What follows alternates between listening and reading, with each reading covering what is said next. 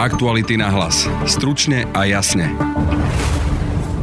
Chystá sa totálne znefunkčenie ústavného súdu? Opozícia hovorí, že na súd chce ísť sám Robert Fico aj on sám naznačil, že parlament nemusí prezidentovi Kiskovi ponúknuť dosť kandidátov na vymenovanie.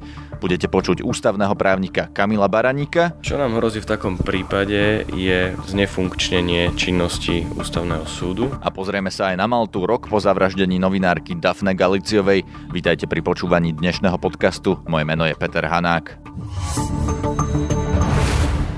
Vo februári sa skončí funkčné obdobie 9 z 13 sudcov ústavného súdu. V parlamente stále nie je jasné, podľa akých pravidel budú poslanci voliť ich nástupcov. Minister spravodlivosti Gábor Gál má jeden návrh, s druhým prišiel a v zápäti ho aj stiahol poslanec za Smer SD Robert Madej. Podľa jeho návrhu mali poslanci zmenovania sudcov úplne vynechať prezidenta. Smer takýto návrh stále môže predložiť v druhom čítaní. Najnovšie sa objavujú informácie, že koaličné strany môžu obštruovať voľbu ústavných sudcov tak, aby minimálne časť nich nemenoval prezident Andrej Kiska, ale že ho nástupca po prezidentských voľbách. Čo by však znamenalo, že ústavnému súdu by znova chýbali sudcovia, že sa parlamentu nemusí podariť prezidentovi predložiť dostatok kandidátov, naznačil už v septembri aj Robert Fico. Toho opozícia podozrieva, že sa sám chce dostať na ústavný súd. Hrozí nám teda, ak by parlament nezvolil dosť kandidátov, ústavná ústavná kríza? Pýtal som sa ústavného právnika z Univerzity Komenského Kamila Baraníka. Čo nám hrozí v takom prípade je predovšetkým e, znefunkčnenie činnosti ústavného súdu, ktorý e, má 13 sudcov a keď e, z nich bude chýbať 9, tak e, samozrejme ústavný súd nemôže naplno vykonávať e, v právomoci, ktoré mu vyplývajú z ústavy. Predovšetkým sa to týka plenárneho rozhodovania, to znamená všetky rozhodnutia ústavného súdu, ktoré sú v pléne. Takže plénum by ani nemohlo zasadnúť. To znamená, ústavný súd by vo viacerých typoch e, veľmi dôležitých konaní nemohol vôbec rozhodovať. Napríklad? Napríklad je to konanie o súlade právnych predpisov, to znamená, že by nevytváral kontrolu zákonodárnej činnosti parlamentu parlamentu. To znamená, že parlament by mohol prijať aj zákon, ktorý by bol na prvý pohľad protiústavný, ale keďže u nás platí tzv. prezumpcia ústavnosti zákonov, čo znamená, že zákony sa považujú za ústavné dovtedy, kým to ústavný súd neskonštatuje, že nie sú ústavné, tak v tomto ohľade by e, nebol takýto orgán vôbec schopný niečo také povedať. To znamená, všetky, orgán, všetky zákony bez hľadu na ich obsah by sa považovali, že sú v súlade s ústavou. V zásade politici by si mohli robiť, čo by sa im zachcelo a ústavný súd by nemohol s tým nič urobiť. Ústavný súd by v tomto ohľade nebol funkčný a tým pádom by nevytváral tú poistku. Tá poistka, ktorú ústavný súd normálne vytvára e, proti e, parlamentu kontrolu ústavnosti prijatých zákonov, by bol znefunkčnený. Takisto by nemohol vykladať ústavu. Čo by teda bol dôsledok takéto nefunkčnosti ústavného súdu? Bol by len jeden senát, to znamená namiesto štyroch, ktoré riadne rozhodujú už o týchto ústavných stiažnostiach, ktorých tvoria 85% rozhodovacej činnosti, ak nie viac, ústavného súdu sú práve ústavné stiažnosti. To znamená, že by bolo značne spomalená činnosť ústavného súdu, keďže namiesto štyroch by bol iba jeden senát. Keby sa tie konania, ich dĺžka neprimerane natiahla, zrejme by sme dostali nejakú výstrahu z medzinárodných orgánov, teda z Rady Európy pravdepodobne, ktorí by nám vyčítali, že to neprimerane dlho trvá, kým sa občania domôžu svojich práv, ktoré vyplývajú z dohovoru. A to by znamenalo, že by sme sa mohli dostať aj do medzinárodného porušenia teoreticky. Teraz špekulujem, ale toto by mohlo znamenať, e, že by sa tá spravodlivosť natiahla a spravodlivosť, ktorá je daná neskoro, je, nie je fakticky spravodlivosťou. Do akej miery si myslíte, že toto je pravdepodobné, že príde k tomu, k takémuto v podstate totálnemu znefunkčneniu ústavného súdu? My hovoríme momentálne o situácii, že nikto z tých deviatich by, teda z tých deviatich súdcov, ktorí končia, e, nejaký mandát by nebol nikým obsadený. Ja si nemyslím, že takáto situácia nastane. Myslím si, že môže byť problém s obsadením všetkých mandátov, a to je moja špekulácia ale e, nemyslím si, že teraz nikto z tých deviatich nebude obsadený. Pravdepodobne určite si myslím, že niekto bude a tým pádom tá situácia nebude taká kritická, ako je momentálne vykresľujeme, že budú chýbať všetci deviati. Bude ich chýbať viac, to si myslím, ako možno zopár, ale na druhej strane e, ten súd nebude, e, nebude úplne znefunkčnený. Prečo vlastne by teda mali títo ľudia chýbať? Vieme teda, že Robert Fico, predseda Smeru, povedal, že citujem, neviem si predstaviť, že Národná rada bude schopná ponúknuť prezidentovi 18 kandidátov so všetkými kvalifikačnými predpokladmi. Buďme na to pripravení. Konec citátu. Prečo by Národná rada nemala ponúknuť prezidentovi 18 kandidátov na vymenovanie na funkciu ústavného sudcu? Keďže to potvrdil aj e, predseda najsilnejšej politickej strany, ktorá je v parlamente, parlamente, tak pravdepodobne majú e, mnohí už teraz problém s tým, že by boli vymenovaní niektorí sudcovia. Ja nechcem nejakým spôsobom až veľmi špekulovať,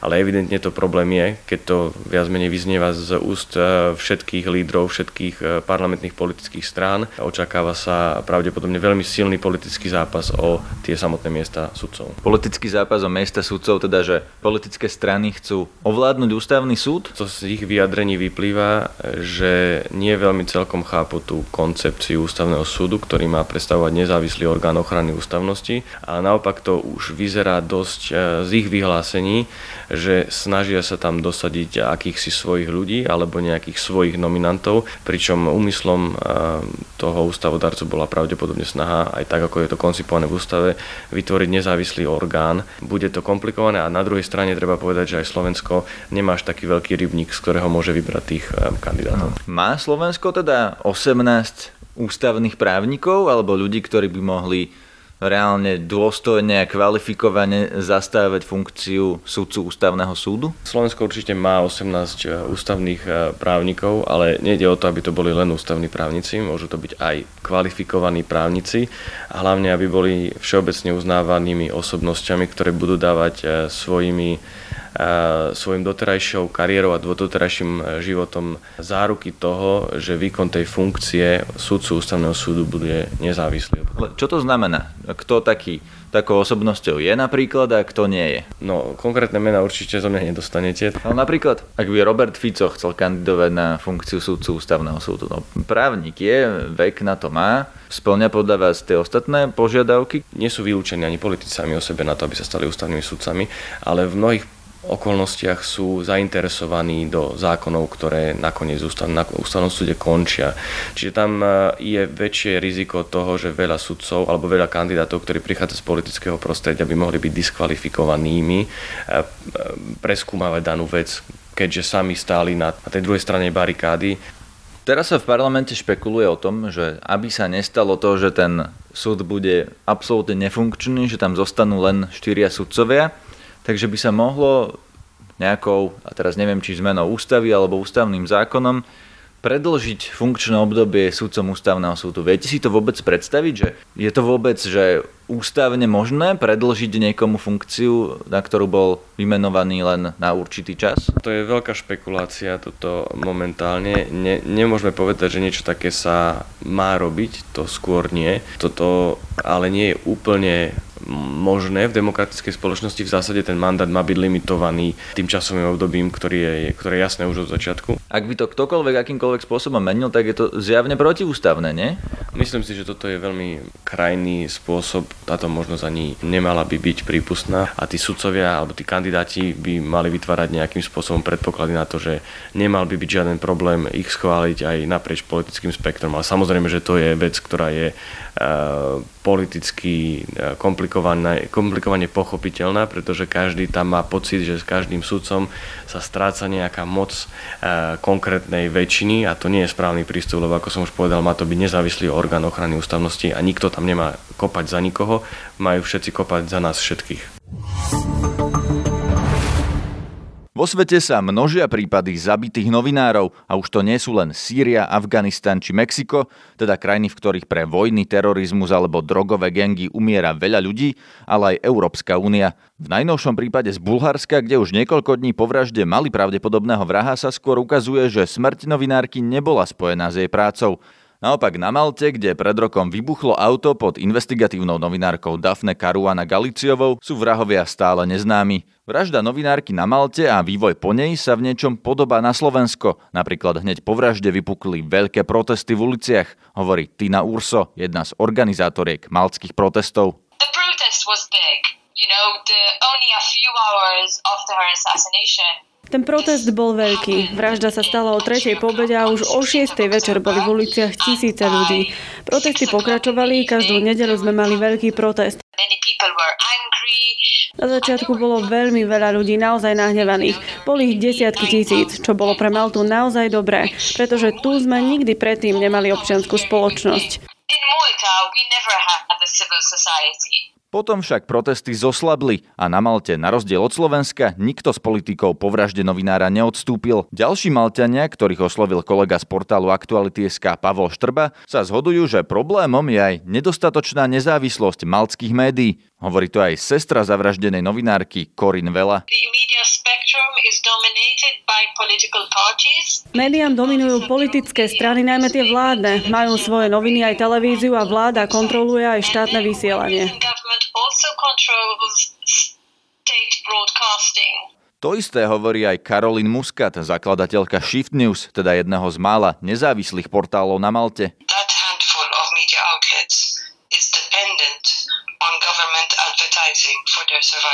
Aj ten malý počet médií, ktoré sú nezávislé od strán, na prežitie potrebuje reklamné zákazky od vlády, takže je nás len málo, čo reálne pozeráme na prsty vláde. Mali sme obrovskú dieru na trhu s investigatívnou žurnalistikou, preto sme založili Shift News.